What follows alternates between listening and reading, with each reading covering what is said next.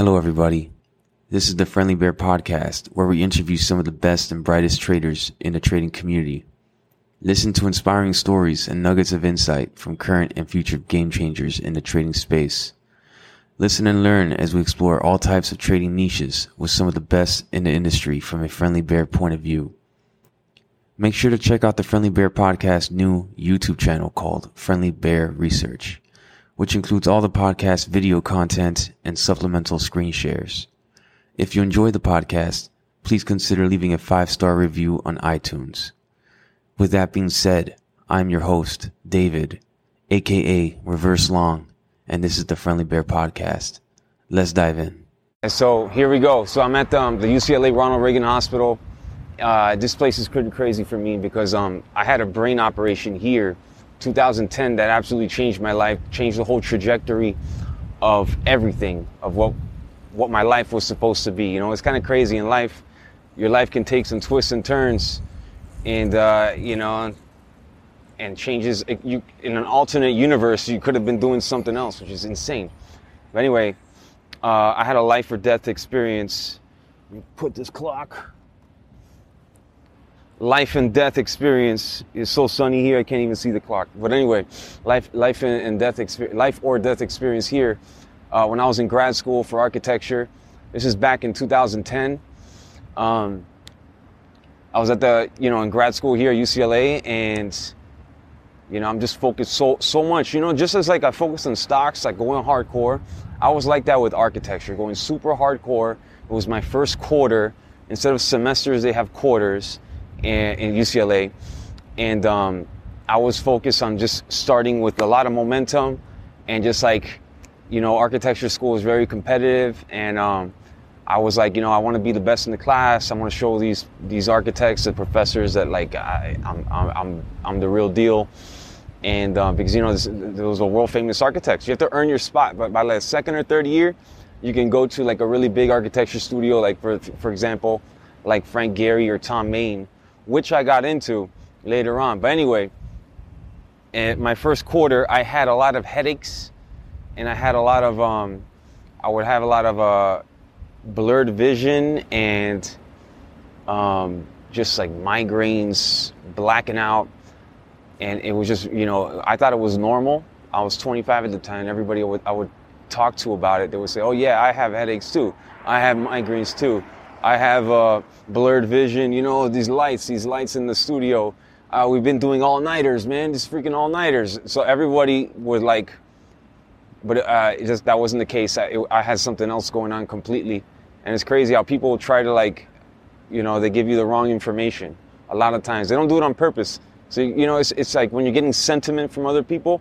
I don't like with the stocks. Like you never get the people sound like they know what they're talking about, but they really don't know what they're talking about.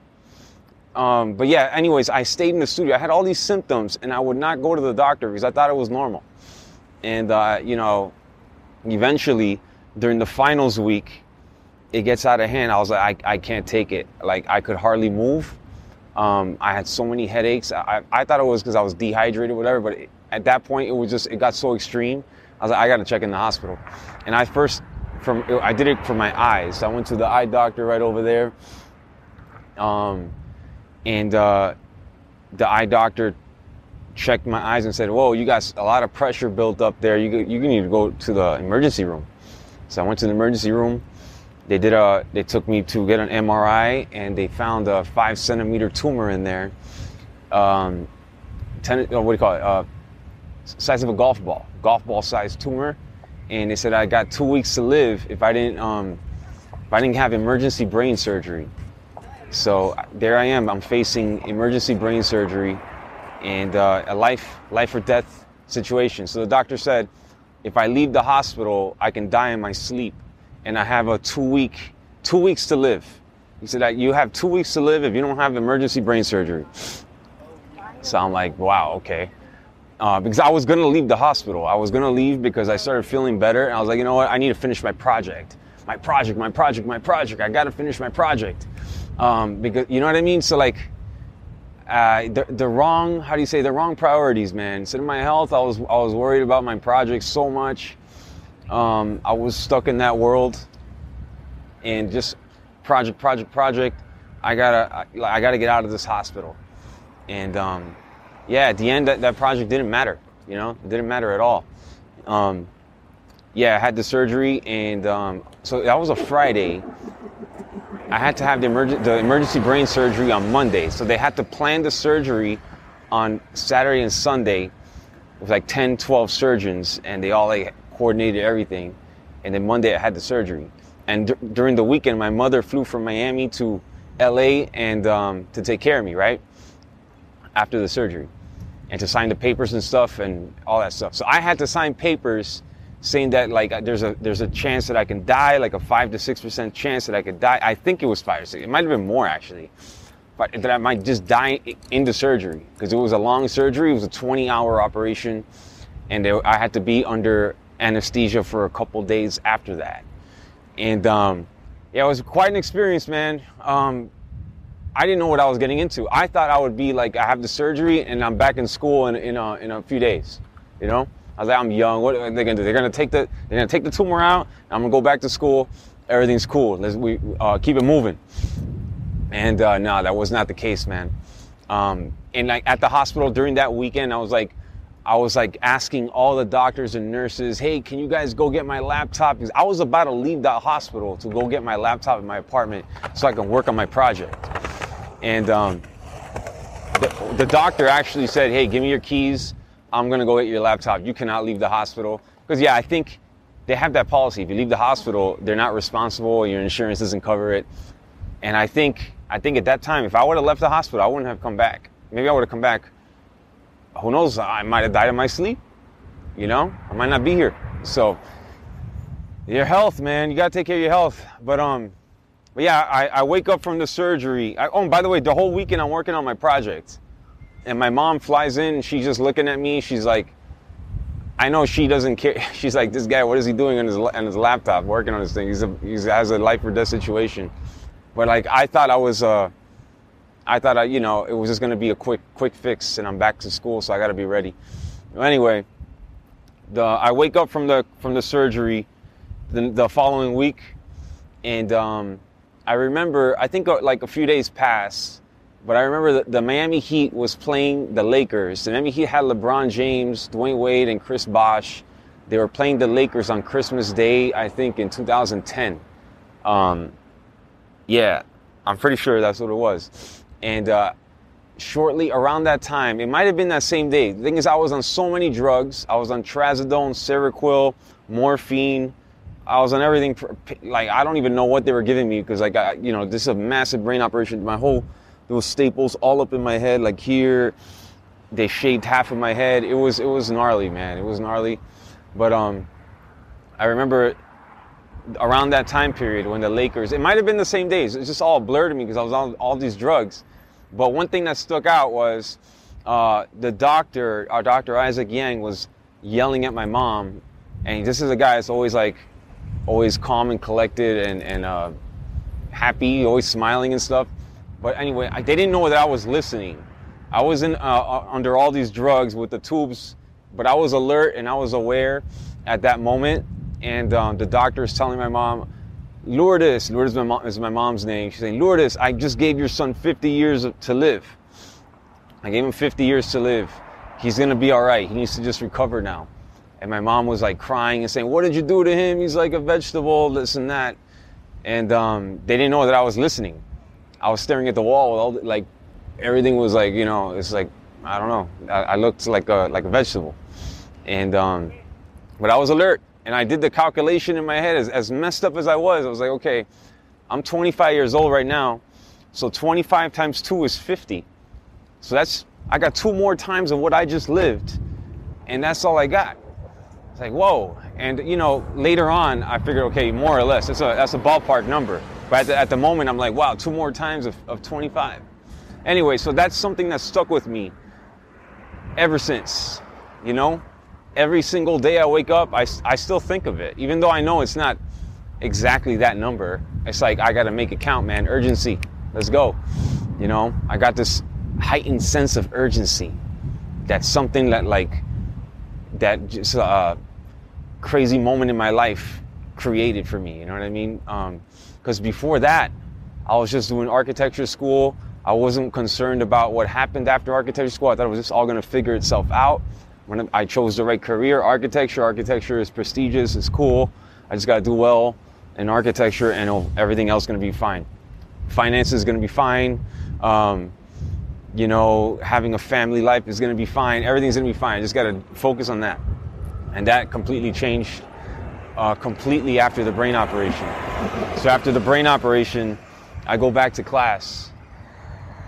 And uh, in architecture school, I don't see it the same at all anymore. All nighters disgust me. The studio environment disgusts me.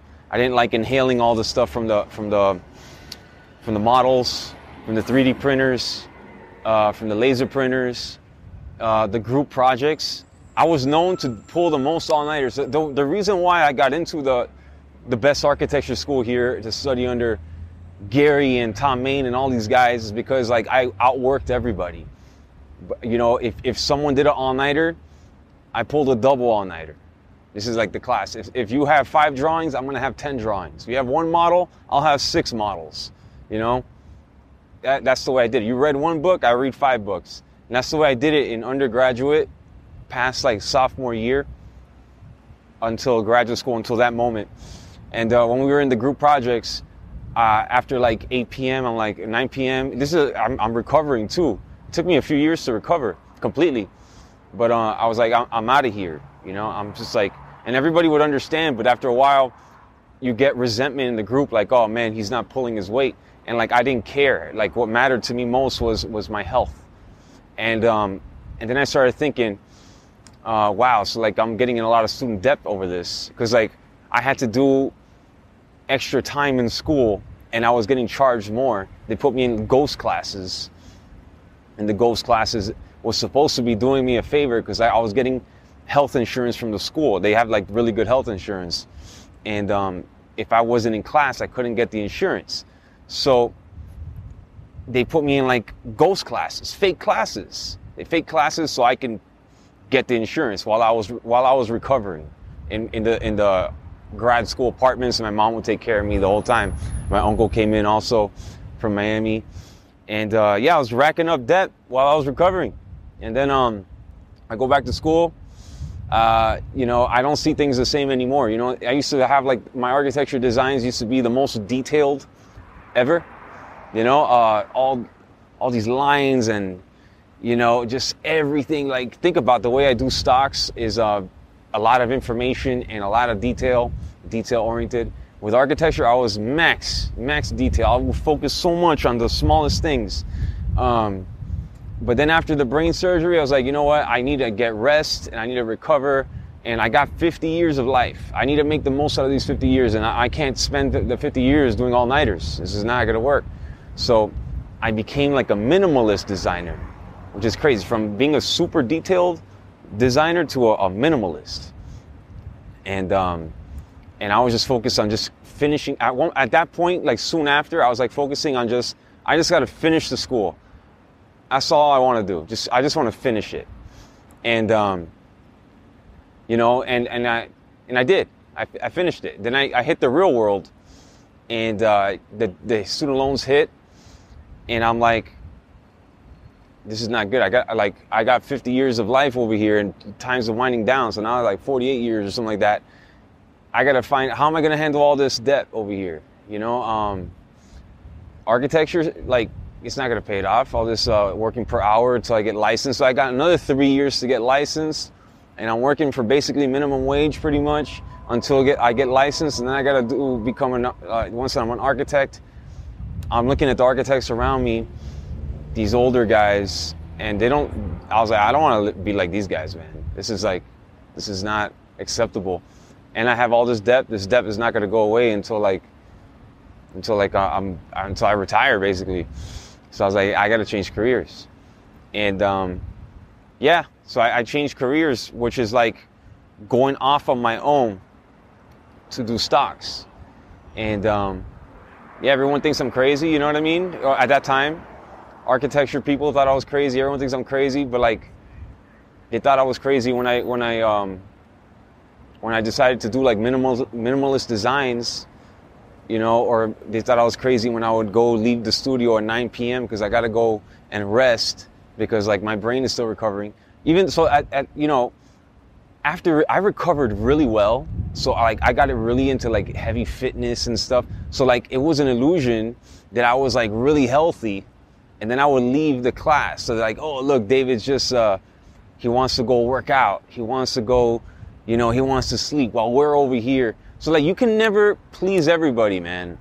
You can never please everybody. So I, I stopped caring about what people think. You know what I mean? Because like no one is gonna give a shit about you, man, except yourself. You know.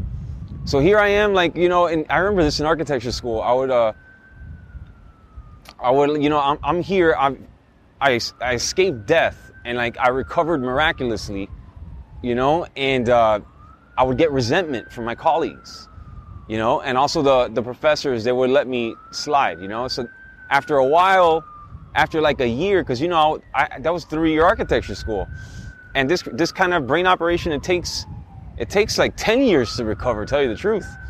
Um, that was 2010, it's 2023 now. Um, I still have symptoms from it. You, you really never recover, but like you gotta watch your health, you know?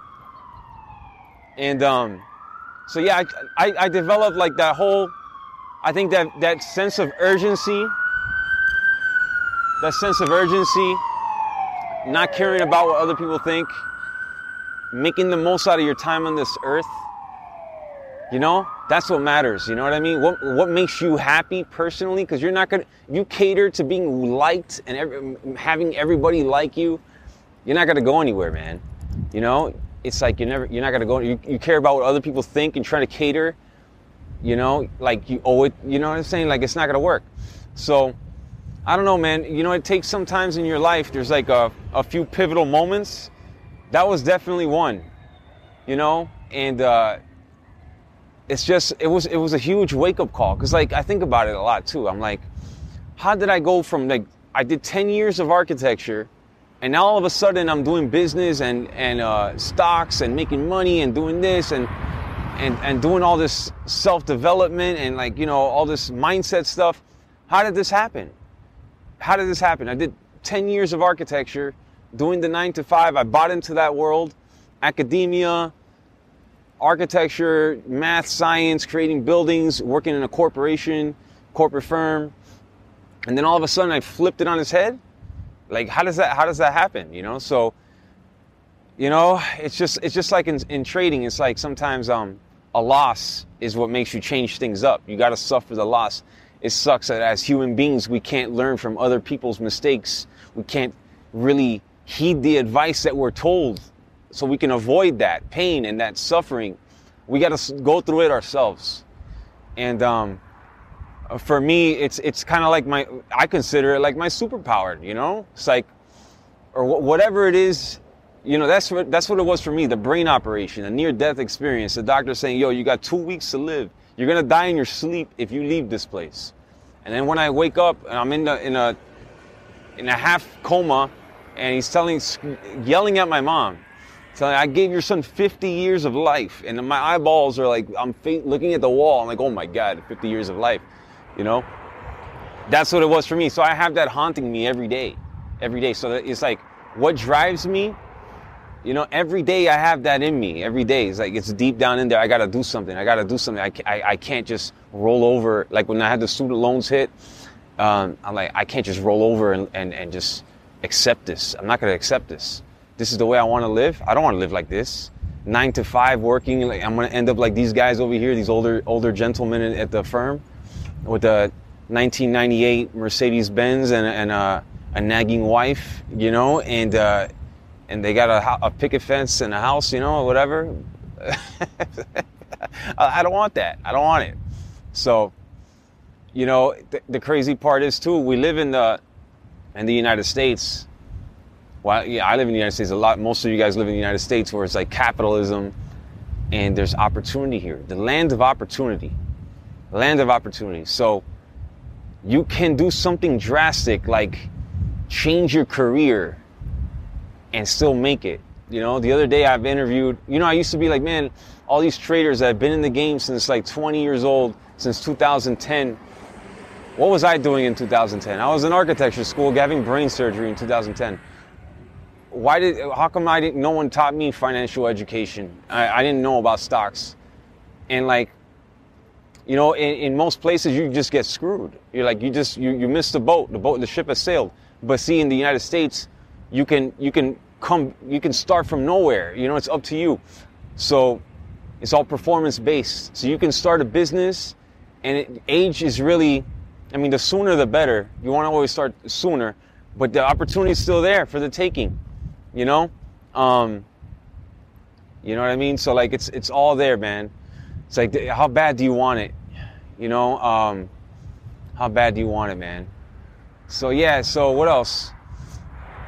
Yeah, so those architecture people, I hope they're doing well, man. But uh, you know, I, I, love I love the life I, I, I created for myself, switching careers.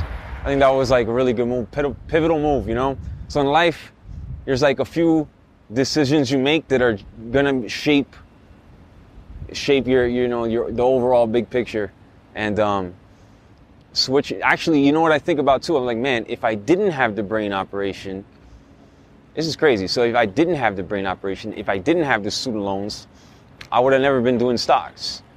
My life would be different. So, you know, that's another thing. So, like, life brings you to the place, you know, it's like, it's, it's, uh, I don't know, I'm getting kind of distracted, but like, um, it's just like, that's, the thing is, if, if, um, if I didn't put in the work for trading stocks and I would have failed at it, then it would have sucked. But since I succeeded at it and I, a lot of doors opened up and I did things the right way, I put in all the work, I had the right mindset. Um, I know people say you gotta have balanced life, this and that, but I decided not to. I wanted to give myself the best odds to succeed. It's like, if you want to succeed at, at trading stocks, you got to give yourself the best odds. And how do you do that? You develop the right mindset, the winning mindset. Um, for me, I stopped drinking. I took, you know, these are things you can control. You, you, you you chip away and, and to increase your odds. So I don't know. Um, anyway, I just wanted to put this out there. This is like, this is uh, I've been meaning to do a podcast on my brain operation. There's a lot more to it. That was just in a nutshell, right? So like, but I just wanted to get something out there with that. Uh, whoever is has a situation in their life that's similar, uh, yeah, reach out to me, man. I, I, I like talking about this, and if I can inspire you somehow, going through something tough like a health issue or whatever, hit me up, man. You know, I'm always here. But um, yeah. Well, anyway, I'll see you guys later. That concludes today's episode. Make sure to like and subscribe to the channel on the platform you use. The Friendly Bear Podcast is hosted by me, David, where you can find me on Twitter at reverse underscore long. You can find the Friendly Bear Podcast at www.thefriendlybearpodcast.com as well as on Apple Podcasts, Spotify, Audible, Amazon Music, and now on YouTube at Friendly Bear Research. Until next time, thank you for listening to the Friendly Bear Podcast.